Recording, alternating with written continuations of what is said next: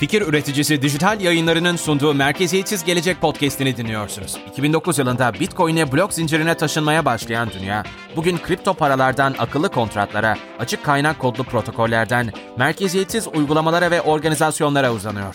Siz de merkeziyetsiz geleceğe giden gelişmeleri, inovasyonları, sektörden haberleri, Furkan Saatçioğlu ve Doğancan Ertaş'ın derlediği ve yorumladığı haftalık Merkeziyetsiz Gelecek podcast'inde dinleyin. Kemerlerinizi bağlayın ve yolculuğun tadını çıkarın.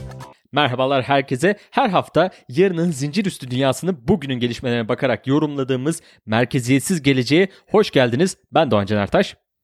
Ben Furkan Saatçıoğlu. Furkan, tüm zamanların en yüksek rakamına ulaştık Bitcoin'de. Neler hissediyorsun? Nasıl bir his bu? Çok güzel bir Doğancan. Çok heyecanlıyım açıkçası. O yüzden yeşil ışıkları da yaktım geldim fark ettiysen. Ee, bu arada ışık için Ersin Ejder'e teşekkürler. Burada yani çok çok güzel bir duygu Bitcoin'i en yüksek zamanda görmek. Neden biliyor musun? Çünkü en yüksek noktaya geldiği anda o ana kadar Bitcoin almış herkes karda oluyor. Böyle bir güzelliği var. Ee, o yüzden en yüksek seviyeleri seviyoruz. Kaybeden kimse olmadığı için. Aynen öyle. Hayatınızın bir döneminde bir bitcoin aldıysanız ve o bitcoininiz şu an hala varsa kardasınız efendim. Ne kadar herkesin yüzünü güldüğü herkes için keyifli zamanlar bunlar. E, darısı da Ethereum başına diyelim. Ethereum'u da çok seviyoruz. E, Dogecoin'i de seviyoruz. Ben bu kadar seviyorum. bu üçünü seviyorum. E, darısı Ethereum başına diyelim. Ethereum'da boş durmuyor. Ethereum'da da e, ataklar var. Hatta Bitcoin'de bir e, gerileme oldu. Şimdi e, bir herhalde bir kar karı e, realize etme durumu var. E, karımızı bir toplayalım oradan diye. Bir düşüş oldu. E, %5'e kadar bir e, düşüş oldu değil mi? E, evet. Ama Ethereum'da o kadar bir düşüş olmadı. Hatta bir e, çıkış sinyalleri bile görüyoruz. Ethereum'un durumu ne olacak Furkan? Biliyorsun daha önce ben Ethereum'a büyük umutlar bağlamış bir insanım. Yani çünkü Web 3.0'a inanıyorum. E, gerçekten hani benim için ikisi çok farklı. Bitcoin paranın geleceği, Ethereum internetin geleceği.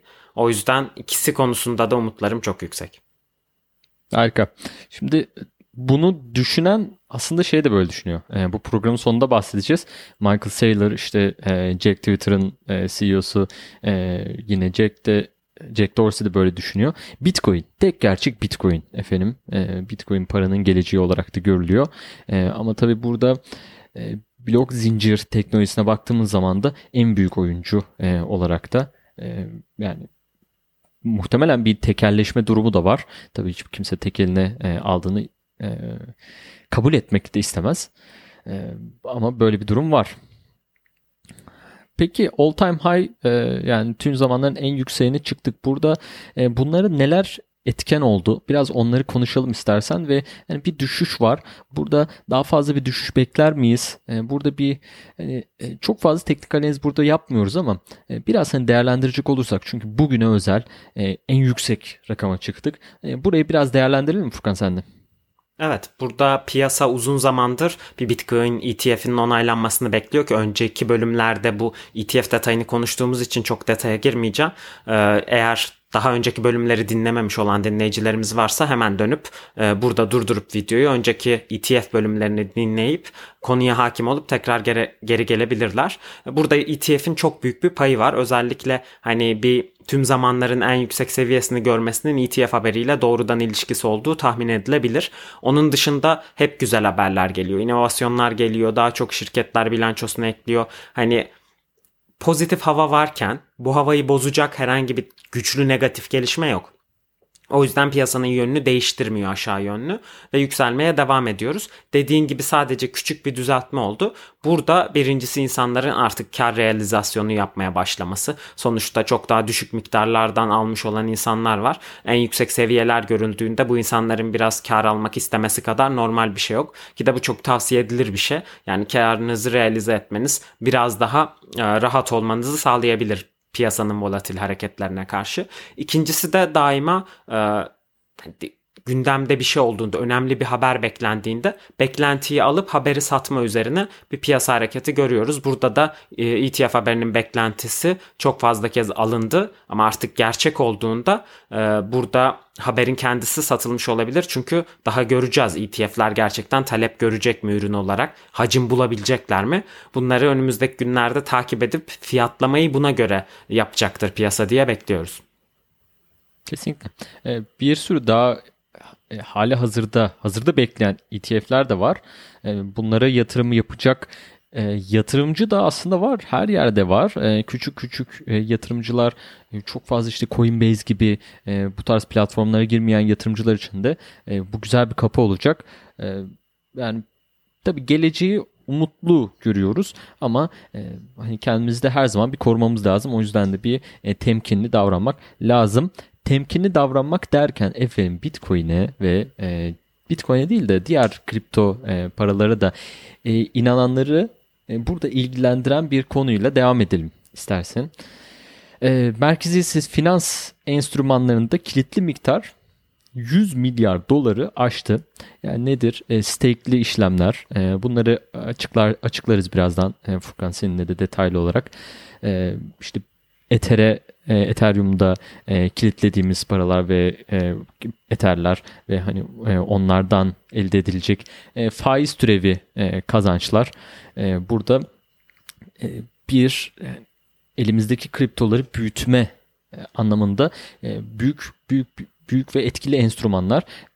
Özellikle portföy dengelemesi ve portföyü e, çeşitlendirmek için ve riski daha e, sınırlamak, daha minimalize, minimalize, minimalize etmek için de önemli bir enstrüman olarak e, bunları görüyoruz. E, Furkan nasıl değerlendirirsin? E, burada çok ciddi kilitli olarak e, saklanan kriptolar var. E, bunları biraz konuşalım, detayıyla konuşalım seninle. Evet, her bir merkeziyetsiz finans enstrümanı aslında bir akıllı kontrat. Kimileri Ethereum üzerinde, kimileri Solana üstünde, Avalanche üstünde, e, farklı blok zincirler üzerinde akıllı kontratlar var ve bu akıllı kontratlar üzerinde insanlar belli miktarları kitleyerek bunlardan kazanç sağlıyorlar ve kitlenenler de hani genellikle o e, blok zincirin ana parası mesela Ethereum blok zincirinde Ethereum diğerlerinde kendi ana coin'i ve onun yanında diğer tokenlar da oluyor. Bunların toplam miktarından bahsediyoruz. 100 milyar doları aşmış durumda. Burada tabii ki blok zinciri olan güveni gösteriyor bu. Yani siz paranızı mesela güvenmediğiniz bir bankaya emanet etmezsiniz. Eğer daha önce e, batma riskiyle karşılaşmışsa veya paranızı gittiğinizde çekmek istediğinizde alamayacağınızı düşünüyorsanız çok fazla güvenmezsiniz. Burada Ethereum kendisini ispatladıkça e, akıllı kontratların blok zincirden güç alışı ve hacklenememe işi e, özellikle Ethereum kısmının tabii ki akıllı kontratların kendi zafiyetleri var ve burada hack olayları yaşanıyor ama e, burada kendini ispatlayan akıllı kontratlar özellikle açık kaynak kodlu e, ve kendini defalarca ispatlamış akıllı kontratlar güven kazandıkça bu miktarlar artıyor. İnsanlar daha çok parayla güvenmeye başlıyorlar. O yüzden 100 milyar dolar çok e, psikolojik bir bariyer aslında burada bunun aşıldığını gösteriyor e, ve daha fazla insan ve paranın ekosisteme geldiğinin en büyük kanıtı. Harika. Peki birkaç tane bunların yöntemlerinden de bahsedelim mi? E, ne tarz bu kilitleme işlemleri yapılabiliyor? Hangi platformlarda e, yapabiliyoruz gibi? Ne tarz burada işlemler var? Onları da biraz konuşalım mı seninle? Konuşalım. E, ilk dediğin gibi bir stake işlemi var. Stake nedir aslında? E, senin bir blok zinciri güvence altına alman için e, farklı algoritma modelleri var. Burada Proof of Stake var, Proof of Work var. Proof of Work e, Bitcoin'de karşılaştığımız enerji harcayarak e, aslında cihazınızın ne kadar işlemci gücü aloke ettiği ile alakalı olarak e, sizin söz sahibi olmanızı belirliyor. Proof of Stake ise tuttuğunuz elindeki coinlerle aslında sizin söz sahibi olmanızı belirliyor. Yani ben bir Ethereum'a sahipsem bir Ethereum kadar söz sahibiyim. Ethereum'un geleceğinde Ethereum 2.0'a geçince o da Proof of Stake olacak. Şu anda Bitcoin'le aynı model.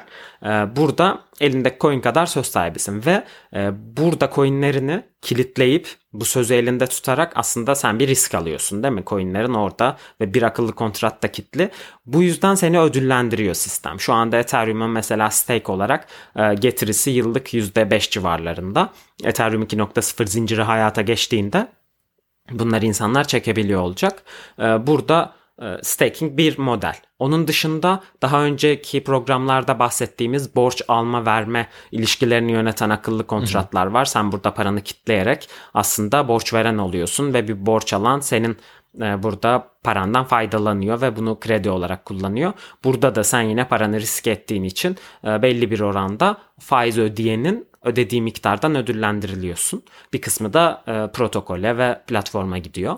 Onun dışında e, tabii ki merkeziyetsiz borsalar var. Burada borsalarda da likidite sağlamak için havuzlara kitlenen bedeller var. Sen yine kapitalini burada havuza kitlediğin zaman belli bir risk alıyorsun ve e, alım satım yapanlar senin platform burada e, havuza koyduğun parayı kullandığı için yine belli miktarlarda ödüllendiriliyorsun. Aslında bunların hepsine bir para kitleme olarak bahsediyoruz ve tüm bu bedel aslında 100 milyar dolar. Evet kesinlikle. E, peki tabii şey konuştuk. E, Ethereum'da mesela Ethereum'a 2.0'a geçerken e, ileride kullanılacak hakkını aslında e, burada satın alıyorsun e, diyebiliriz. E, ileride kullanabilecek e, telif haklarını ya da e, haklarını e, alıyorsun e, diyebiliriz. Şimdi bu tabii güzel bir stakeleme yöntemi e, ve oldukça da güvenilir. Yani Ethereum'un direkt kendi sitesi üzerinden yapıyorsun. Aynı zamanda farklı de, senin de söylediğin gibi e, farklı platformlardan da bu işlemler yapılıyor. Peki merkeziyetçi finans e, ve merkeziyetçi e, borsalarda da e, bunların yapıldığını görüyorum. Mesela işte Binance gibi orada da böyle 3 e, aylık 6 aylık e, stakeleme daha kısa dönem stakeleme işlemleri var. E, onları nasıl görüyorsun ve e, hani onlardaki yani niye tercih edebilir niye tercih edebiliriz e, veya işte e, birinden birinin daha büyük bir faydası var mıdır? Tabii çok güzel bir soru. Zor soru. Zor soru ama çok güzel bir soru. Çünkü bu ikileme bence steklemeyi düşünen çoğu insan düşüyor. Şimdi burada niye hani merkeziyetsiz şekilde bunu yapabilecekken gidip merkezi bir çözüm sunalım. Öncelikle Ethereum'da stake işlemi yapabilmek için tamamen her şeyle kendiniz yapmak istiyorsanız e, bir node sahibi olmanız gerekiyor. Yani Ethereum'un tümünü cihazınıza işte indirmiş ve canlı tutarak aslında işlemlerin onaylanmasına aracılık ediyor olmanız gerekiyor. Ve bu nodda en azından e, belli miktarda Ethereum tutmanız gerekiyor network'e katılabilmek için. Şu anda 32 Ethereum e, yanlış hatırlamıyorsam bu miktar. E, bunu cüzdanda tutmanız gerekiyor. Onun dışında bu nodun sürekli canlı olması gerekiyor ve network'e katılım sağlıyor olması gerekiyor. Eğer offline olursa sistem sizi cezalandırıyor ve alacağınız ödülden kesinti yapıyor. Ve siz eğer tüm her şeyi kendiniz yapmak istiyorsanız bu üçünden de siz sorumlusunuz. Ama merkezi bir borsaya güvendiğiniz durumda burada merkezi borsa ne yapıyor? Bütün müşterilerinden alıyor eterleri ve herhangi bir miktarda alıyor. İlla e, tüm hepsini havuzun siz oluşturmak zorunda değilsiniz. Birinden bir eter, birinden üç eter toplayarak kendi Hı-hı. staking işlemini oluşturuyor borsa. Ve burada tüm offline olma gibi durumlarda riski kendi üzerine alıyor. Yani ne olursa olsun biz sizin ödülünüzü vereceğiz vaadi sunuyor burada borsa. Ee, tabii ki burada da bir avantaj sağlıyor. Yani siz evinizde internetin gitmesinden korkmuyorsunuz bu yüzden. Ee, böyle de bir avantajı var. Dezavantajı olarak tabii ki hani merkeziyetsiz bir dünyada merkezi bir organizasyona güvenmek bir güven ilişkisi gerektiriyor yani. Bizim blok zinciri aslında neden e, kullanıyoruz? Güven ilişkisini ortadan kaldırmak için. Burada eğer üçüncü bir partiye yine güvenmemiz gerekiyorsa o zaman blok zincirin faydası ne diye sorular yaratabilir. Ama dediğim gibi burada bir seçim yaptığın şey ve belli bir oranda merkeziyetçi organizasyona güvenip onun arkasında merkeziyetsiz altyapıya güvenmek de bir seçenek olarak insanların karşısında. Eğer her şeyle uğraşmak istemiyorsan neden güvenmeyesin gibi bir durum var. Hı hı. Ya bir de kolaylık Kolay. sağlıyor tabii ki. Yani borsadan çıkacaksın işte hala e, çok ciddi benim gördüğüm çok ciddi bir problem bu. E, alışveriş yapmak, efendim bu borsaya para yatırmak bunlar çok zor. Bitcoin'de hala bu blok zincir dünyasında çok zor. Bugün ben internete girip Amazon'dan tek tıkla her şeyimi alabiliyorum. Her şeyim. Tek tık sadece bir kredi kartım bağlı tek tıkla. Ben şu an e, bir NFT almak istesem yapacağım en az 6 işlem var işte borsadaysa param borsaya para yükleyeceğim borsadan alacağım başka bir işte e, bir volta göndereceğim o volttan alacağım ondan sonra farklı belki volta göndereceğim o programa uygun o e, platforma uygun ondan sonra onun onun bağlantısını yapacağım oradan alacağım NFT'mi sonrasında onu başka bir volta işleyip sonrasında belki OpenSea'ya götürüp orada borsaya açacağım. Bunlar çok büyük işlemler. Hala çözülemeyen ciddi e, burada problemler var. E, bu da tabii birçok insanı daha kolay yöntemlere e, sevk ediyor. Bu da onlardan biri Kesinlikle öyle değil mi? öyle. Evet. Peki. Peki. Güzel konuydu. Ee, Walmart diyelim efendim. Walmart bak çok güzel haber geldi. Walmart'tan büyük. Bunlar bunlar da Amazon gibi bak kocamanlar. Ee, Walmart'tan geliyor haberimiz. 200 adet Bitcoin ATM'si e, kendi dükkanlarına e, marketlerine efendim. Dükkan değil tabii onlar. Kocaman market adamların da e, öyle söyledik. E, 200 tane Bitcoin ATM'si Amerika'daki e, dükkanlarına 200 tane Bitcoin ATM'si koyacağını söyledi. Ya büyük haber bu. Bunu herkes takip eder. Walmart'ı düşünsene Walmart bunu yapıyor. Diğerleri durur mu? Target durur mu? Diğerleri yani e, bir sürü burada süpermarkette yani onda var. Ben de yapayım e, diye. Bu da çok büyük bir sükse e, getirecek gibi duruyor. Furkan ne dersin? Katılıyorum ve hani 200 ile başladılar. Şimdi 200 ATM'ye koydular. 800 ATM'ye kadar bunu kısa sürede çıkartacağız diyorlar. Ama burada asıl bizi heyecanlandıran şey Walmart'ın gerçek büyüklüğü ve potansiyeli yani yaklaşık 10.500 tane dünya genelinde mağazası var Walmart'ın ve her birinde bir Bitcoin ATM'si olduğunu düşünürsen ne kadar çok insana ulaşabileceğini haddi hesabı yok. O yüzden buradaki potansiyel çok heyecan verici ki Az önce bahsettin yani bir işlem yapmak istediğinde ne kadar zor değil mi? Oradan alıyorsun bir şeyler yapıyorsun. Ama bir ATM kullandığında aslında bu işlemler çok kolaylaşıyor. Yani gidip ATM'ye direkt para yatırıp orada herhangi bir cüzdana Bitcoin gönderebiliyorsun ATM üzerinden direkt. O yüzden hemen Bitcoin'ini götürdüğünde QR kodunu okutup ATM'ye gönderip paranı da çekebiliyorsun. Burada alıştığımız bankacılık sistemine para yatırıp çekme işlemini e, çok basit bir şekilde aynen Bitcoin'de de kullanabilmemize olanak veriyor. O yüzden kullanıcı dostu olması açısından da faydalı ATM'ler. Ee, tek bir burada bir düşüncem var. Ya ATM'leri nasıl bu gelecekte hala ATM'lerin nasıl işleyeceğini ben hala e, tam oturtamadım. Bak şimdi bir e, parasız yani cashless society nedir? Yani cash olmayan, para olmayan, canlı maddi olarak fiziksel para olmayan bir topluma doğru giden bir çok büyük bir trend var değil mi? Bu Bitcoin bunların Evet. en büyük örneği. Kredi kartları bunlar yani e, şu an Avrupa'da yani ikimiz de Avrupa'dayız. Yani bazı yerler ya, nakit para kabul etmiyor. Ee, yani kredi kartıyla işlem kabul ediyor. Şimdi burada da e, baktığımız zaman hani bu ATM'ler e, bir QR kod şeyi vardı, trendi vardı. Çok tutmadı yani QR kod işte QR kod o kadar tutan bir şey olmadı.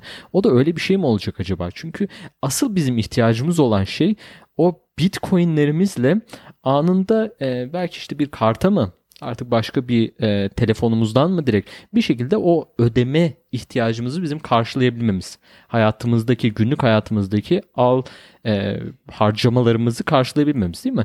E, bu yüzden onun hani Bitcoin'imizi bir para olarak çekme düşüncesi e, bi- biraz garip geliyor bana. Ya da bu çok sürdürülebilir, gelecekte çok sürdürülebilir bir şey olarak sen nasıl görüyorsun? Haklısın ama şöyle bir şey var. Yani ne kadar da artık nakitsiz topluma gitsek de birincisi hala parasının sadece kendi elinde olduğuna yani bir emanetçide değil de elinde tutabildiğine inanmak için insanlar nakit tercih edebiliyor.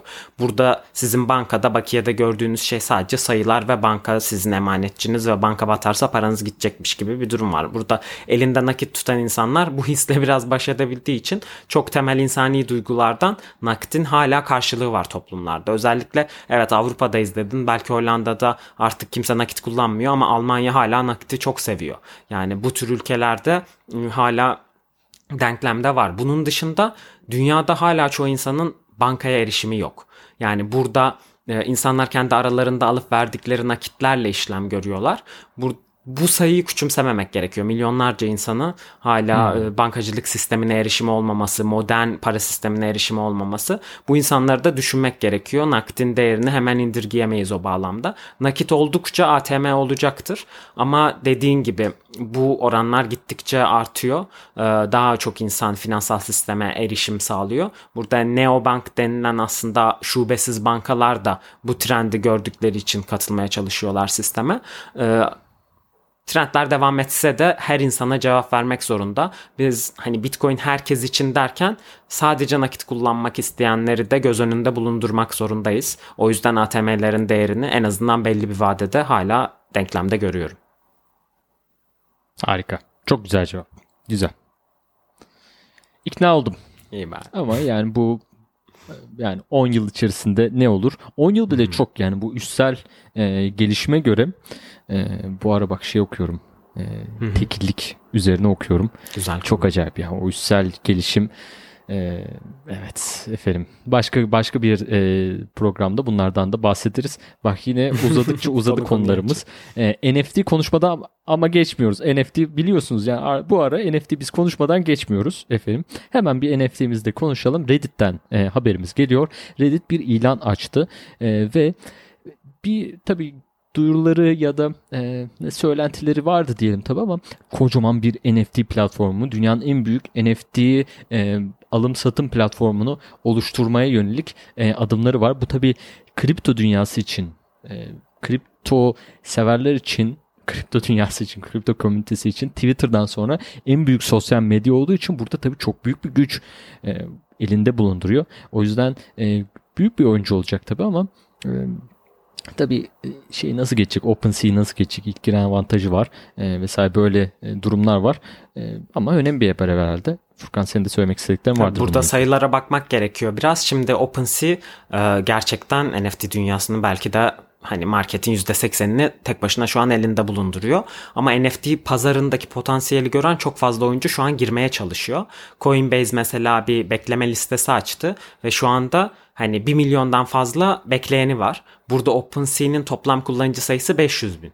Bunu göz ardı etmemek gerekiyor. Yani Coinbase'in gerçekten bekleme listesindeki şu an herkes bir hesap açacak olursa OpenSea'yi direkt ikiye katlamış olacak. Onun dışında Reddit'in inanılmaz çok sayıda milyonlarca kullanıcısı var ve bunların çok küçük bir kısmını e, NFT ürününü kullanmaya ikna etse e, direkt bu denklemler değişecektir. Hani OpenSea şu anda küçük bir suda büyük bir balık ama NFT dünyası büyüdükçe e, su da büyümüş olacak. Böylece OpenSea daha küçük bir oyuncu olarak içinde kalabilir. Tabii hamlelerini göreceğiz burada. OpenSea'nin de eli boş durmayacaktır herhalde. NFT'de bu kadar kazandığı avantajı bir anda bırakmak istemeyecektir diye düşünüyorum.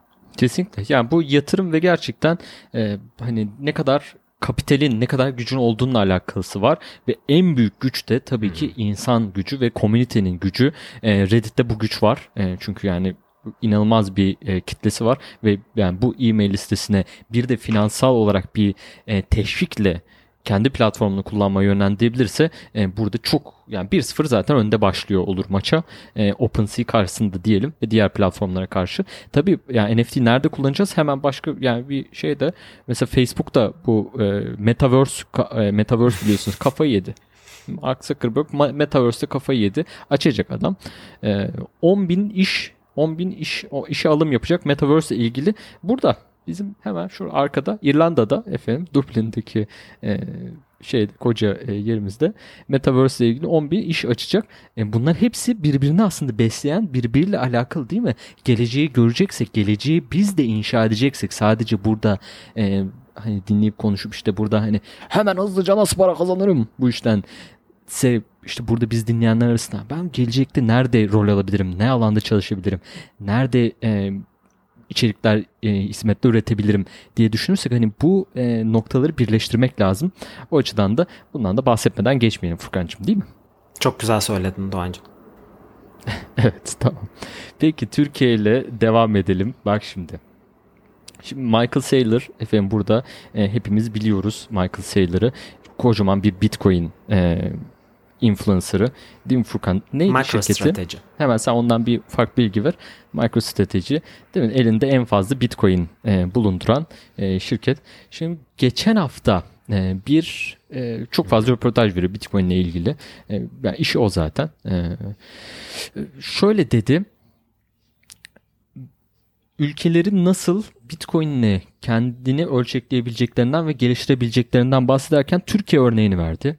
Türkiye Merkez Bankası bugün 50 milyar dolarlık Bitcoin alsın. Önümüzdeki 5 yıl içerisinde bu Bitcoin elindeki Bitcoin'ler 10 katına artacak ve bu da e, kendi parasının değer kaybının önüne geçecek. Kendi ekonomisini e, düzene sokacak, daha stabil bir hale getirecek ve e, insanların da kişi başına düşen milli e, hasılayı değil mi? E, onu da e, artıracak ve bir ekonomik kalkınma yaratacak bir hareket e, yapabilir ve bu şekilde e, onu onun sözlerini söylüyorum. bu şekilde ülkeleri ölçekleyebilirsiniz. Bu şekilde ülkeleri geliştirebilirsiniz. Bitcoin krallar yaratır da sonunda söyledi. E, Valla bana çok yani gerçekten çok ilginç bir taraftan geldi. Burada e, çeşitli örnekler var. E, son olarak bunu konuşalım Furkan. E, sen bunun hakkında ne düşünüyorsun? E, ülkeler çapında bir e, Bitcoin alımı ve Bitcoin stratejisi nasıl ülkeleri değiştirebilir, kaderini değiştirebilir. E, bunlardan istersen biraz spekülasyon, biraz analiz e, evet, yorumlayalım. Burada merkez bankaları gerçekten e, zaten hani altın tutuyor, döviz tutuyor, belli bir rezerv tutuyor. Yani hiçbir merkez bankası sadece varlıklarını kendi para birimi üzerinden tutmuyor. Burada hem e, dış piyasada borçlanabilmek için hem gerçekten e, ülkenin varlıklarını koruyabilmek için riskleri biraz dağıtabilmek için farklı varlık tiplerine e, rezervlerini dağıtması çok mantıklı bir strateji olarak tarih boyunca önümüze çıktı ki e, büyük krizlerde yüksek altın rezervi tutan ülkeler bu durumdan çok karlı çıktı. Çünkü sonuçta bütün dünyanın kabul ettiği bir varlık koruma biçiminde e, tutuyorlardı paralarını. Yani sizin ülke kurunuz enflasyonla mücadele bile etse, kur kaybıyla dövizlere karşı değer bile kaybetse orada duran altınınız belli bir oranda en azından değerini koruyor. Burada Bitcoin'in oynaması gereken rolde aslında bu. Yani tüm dünyada kabul edilen, asla hiçbir yerde merkezi olmayan dijital bir para biriminden bahsediyoruz. Burada merkez bankalarının alıp bunu tutması hem kendi varlıklarını korumak hem ülke içi risklerden biraz olsun e, piyasalarını, ülkelerini arındırmak için çok önemli bir model. El Salvador ekmeğini yemeye başladı bile. Yani çok yakın zamanda yine bir bölümde konuştuk. El Salvador düştükçe aldı düştükçe aldı o sırada ve şu anda çok büyük kardalar ülke olarak. Burada çok küçük bir ülke El Salvador belki aynı e, kefeye koyamazsınız Türkiye'nin büyüklüğüyle ekonomik büyüklüğüyle ama ona göre de tabii ki yüzdesel bir dağılım olabilir. Yani Türkiye kimse %10'unu parasının Bitcoin'e çevirsin demiyor ama bu %1-2 bile olsa uzun vadede çok fark yaratabilecek bir e, rezerv stoğu anlamına gelir. Burada bunu daha önce bizim söyleyen gazetecilerimiz de vardı. Mesela Türk kripto camiasında Erkan Özbunu her katıldığı yayında söylüyor. Eğer e, Türk Merkez Bankası şu yılda Bitcoin alsaydı şimdi şu kadar rezervlerini arttırmıştı diye. Özellikle kurumuzun e, çok büyük dövize karşı mücadele verdiği bir piyasada e, bence uzun vadede Bitcoin tutmak gerçekten çok faydalı olacaktır. Kesinlikle altın dedin. E, altın tutan e, bu tarz kriz dönemlerinde e, kendini daha yani korumaya alır hem de karlı çıkar diye söyledin. Artık yani altın tutan da yani e, dünyada pek yok. Altına bağlı ekonomiler çok çok az. E, derken artık yeni altın değil mi? Bitcoin yani şekli her şeyi öyle. Ve bu dünyayı reddedemeyiz. Yani reddedemeyiz yoksa işte geride kalıyoruz. Yani matbaanın işte bize 100 yıl e, geç gelmesi artık öyle, öyle seneler yok yani. 100 senelik bir durum yok artık. 1-2 sene ee, ve bunları hani bizim artık güncel olarak yakalamamız lazım. Ekonomi politikaları olarak e, bir farklı konuları denememiz lazım. İşte bu ay bu hafta işte e, faiz arttırdık mı azaltacağız mı? Tek buna bağlı olarak bir ekonomi e, yönetimi e, gerçekten çok kapalı bir görüşün e, kapalı bir görüşün yaptığı bir iş olarak e, değerlendiriyorum. E, bu da tabii yani şu an ekonomimiz dünyada bir kriz olmamasına rağmen dünya sürekli olarak büyüyen bir durumda olmasına rağmen bu kadar büyüyen piyasalar varken bizim ekonomimiz böyle bir çöküşteyken yani biz programda herhangi bir politika vesaire konuşmuyoruz ama yani bunu konuşmadan nasıl yapalım? Yani e, böyle bir hani düşüş yani şimdi Bitcoin dedik e, tüm zamanların en yükseğine çıktı. E, T, yani TL dolar paritesi de en yükseğine çıktı. Ama bu hani bizim e, bizim için çok can sıkıcı ve e, bizi çok geriye götürecek bir şey. Öyle değil mi? Yani burada e, doğru para politikalarını değerlendirmek lazım. Eminim yani burada senin de söyleyeceklerin vardır Furkan. Son olarak e, buna eklemek istediklerin Kesinlikle. varsa. Var çünkü konuşalım. yani TL'nin erişine gerçekten üzülüyoruz. Zaten bir yandan dediğin gibi hani faizler düştü şimdi. E, bu neyi beraberinde getiriyor? Tamamen ithal ürünlere dayalı bir ekonomimiz olduğu için enflasyonu beraberinde getiriyor ve enflasyon insanlarımızın cebindeki paranın paranın erimesine sebep oluyor. E, burada bunu üzülerek izliyoruz ve bir şekilde halkın varlıklarını, değerlerini korumak gerekiyor. E, burada Merkez Bankası'nın döviz rezervi arttırması bir strateji olabilir ama yeterli bir strateji değil. Çünkü yani hı hı. şu anda Türk lirasının değer kaybediş hızına hiçbir şey yetişemiyor. Ee, burada alternatif varlıklarla en azından biraz olsun korumaya çalışmak faydalı olabilir. Yani tabii ki yüzyıllardır gelmiş e, ekonomi teorilerinde bile faiz enflasyon arasındaki ilişkiyi doğru yorumlayamayıp sürekli yanlış hamleler yapan e, kişi ve kurumlardan e, bu kadar ileri görüşlü bir hamle yapmalarını beklemek ne kadar adil olur emin değilim. Ama e, yine de böyle bir beklenti e, içerisine insan ister istemez giriyor. Çünkü dediğin gibi her şey çok hızlı değişiyor. 1-2 yılda e, bütün inovasyonları kaçırabiliyorsunuz. Matbaa gibi değil artık. Hani Bitcoin trenini hı hı. umarım kaçırmayız ve bir noktada e, erken atlayanlardan biri oluruz içeriye. Kesinlikle. Yani bu e, yani çok fazla inovatif bir e, evet çok fazla inovatif bir toplum veya bir ülke e, değiliz belki ama inanılmaz bir potansiyel var burada. Yani ben çevremde yani şimdi profesyonel çevremiz dolayısıyla yeni projeler çok fazla duyuyoruz. Metaverse'de projeler üretecek. Metaverse'e nasıl işte web siteleri kurarız diye böyle projeler geliyor bize. Bak böyle vizyon vizyon vizyoner gerçekten gençlerimiz, girişimcilerimiz var. Girişimciler tabii bu e, bunları da değiştirecek. Türkiye'nin e, geleceğini de geliştirecek. Tabii ki bunlar da olacak. Ama bu birlikte e, olacak bir şey. Yani ideolojiler farklı olabilir e, inandıkları işte politik görüşün, po- politikin yani ülkeyi yönetim şeklinde e, her şekilde olabilir ama Hı-hı. ekonomi hepimizi etkileyen bir durum.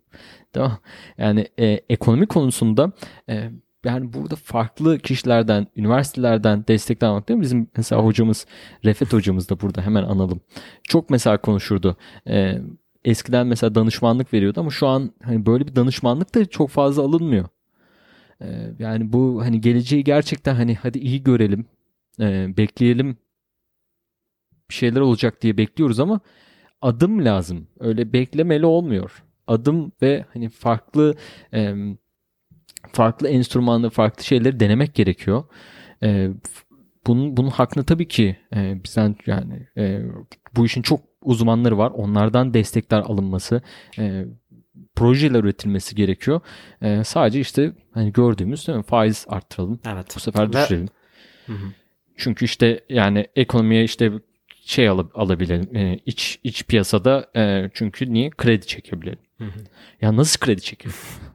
Yani zaten %16 ile neyin kredisini çekeceğiz yani? Nitekim yani burada gibi, gibi. sadece Bitcoin alıp tutmakla da ilgili değil mesele. Burada blok zincir teknolojisi dediğin gibi geliştiren şirketlerin desteklenmesi, bunlara hibeler verilmesi, belki belli teknoparklarda blok zinciri projelerinin öncelendirilmesi ve bunlara ekstra fon ayrılması gibi şeylerle de bu trenle katılınabilir. Hı hı. Hani illa hı hı. alın tamam bilançoda tutun bu çok uzun vadede bizce çalışacak bir strateji ama onun yanında teknoloji geliştirenleri de bu anlamda teşvik etmek Türkiye'yi bir blok zinciri merkez haline getirebilir. Bu tren hala kaçmış değil. Ee, özellikle teknolojiyi geliştirmeye çalışan hı hı. ufak çaplı startuplara e, yatırım kapısını açmak, onları fonlamak çok çok bizi ileri taşıyacaktır. Kesinlikle kocaman bir sektörümüz var elimizde. Oyun sektörü Türkiye'de bu nasıl mesela e, film sektörü Hollywood birisi Türkiye gerçekten dünyada iki yani bu bir sürü e, bir sürü şey bunu gösteriyor dizi sektöründe özellikle e, bunları bunları çok görüyoruz. Aynı şekilde oyun sektörü inanılmaz büyük bir sektörümüz var. Metaverse geliyor, bomba gibi geliyor Metaverse. Metaverse'te mobil oyunlar mobil oyun sektöründe burada içerikler üretebiliriz. Metaverse'e e, nasıl blockchain, blok zincirle e, nasıl entegre edebiliriz? Bunlarla ilgili girişimleri nasıl destekleyebiliriz? Bu sefer dışarıdan da bir sürü e, buraya yatırımlar gelecek. Nasıl çekeceğiz yatırımları? İşte turizmle mi çekeceğiz? Yani artık öyle değil. Hani e, başka şeyleri hani dünyaya daha bakışımızı e, geliştirmemiz lazım. İşte hala e, hı hı. işte petrolü nasıl yapacağız? İşte e, sürdürülebilir enerjiler e, devam ediyor. E, yani yapılabilecek şeylerin sınırı yok. E, ama bazıları da dünyada çok büyük trend, trendler var. o trendleri yakalayabildiğimiz zaman, o trene atlayabildiğimiz zaman e, bu sefer çok daha hızlı, çok daha ivmeli bir e, kazanç oluşturabiliyoruz. E, bayağı bir uzattık ama yani konu Türkiye olunca nasıl konuşmayalım? Yani şimdi e, bir de birazcık uzaktayız yani e, oradan. Nasıl konuşmayalım? Gerçekten e, biraz canımız sıkılıyor tabii e, diyelim. Umarım yani e, herkese biraz böyle düşünecek de bir şey vermişiz. Umarım. Umarım biraz olsun ilham olur. Yani kaynakların kısıtlılığını bir bahane olarak e, kullanabiliriz. Bunu seçebiliriz ama onun hmm. yerine elimizdeki potansiyele odaklanıp e, çok fazla yazılımcımız, girişimcimiz var. Bunlardan biraz olsun faydalanıp katma değer üretmeye çalışabiliriz. Biz yaptıkça devamı da gelecektir. O yüzden dinleyicilerimiz sizlere güveniyoruz. Kesinlikle. Türkiye'de daha fazla, Türkiye daha çok çekecektir yani bu. Yani dış dış göçü, iç göçü çekebilecek evet. e, hamleler de olabilir bunlar. Evet sevgili e, dinleyicilerimiz, sevgili dostlar, merkeziyetsiz geleceği dinlediniz. Efendim e, bizi Twitter'da takip edebilirsiniz. Merkeziyetsiz gelecek e, ses harfler yok. Bu şekilde görebilirsiniz. E, sevdiğiniz e, podcast dinleme platformlarından bizi e, puanlamanızı ve yorum bırakmanızı rica ediyoruz. Bunlar daha fazla kişinin bu programı dinlemesine neden oluyor. E, bu şekilde bir destek verirseniz buraya e, nasıl diyelim bir e, bizi desteklemiş olursunuz. Bir e, karşılık güzel ilişkimiz de e, olur diyelim. Furkan son olarak senin söylemek istediklerin var mıdır? Bu bölüme özel Apple Konuşta. Podcast'te bizi dinleyenlere bir 5 yıldız talep ediyorum. Oradan bizi puanlarsanız çok spesifik Hı. bir rica ile geleyim. Hani Hı. genel olarak bizi takip edin şuradan buradan yerine bu bölümü özel 5 yıldız Apple Podcast'ta talep ediyorum lütfen. 5. Çok kolay. Kolay bir şey istedim. Peki. Peki teşekkür ediyoruz efendim. Ee, tekrar haftaya görüşmek dileğiyle sevgiyle kalın. Hoşçakalın. Görüşmek üzere. Hoşçakalın. Fikir üreticisi Dijital Yayınları'nın sunduğu Merkeziyetsiz Gelecek Podcast'ini dinlediniz. Bu bölümü beğendiyseniz lütfen Apple Podcast'te yorum yazıp podcast'i değerlendirin. Çünkü bu podcast'i her gün daha iyiye götürebilmek için değerli fikirlerinize ihtiyacımız var. Teşekkürler.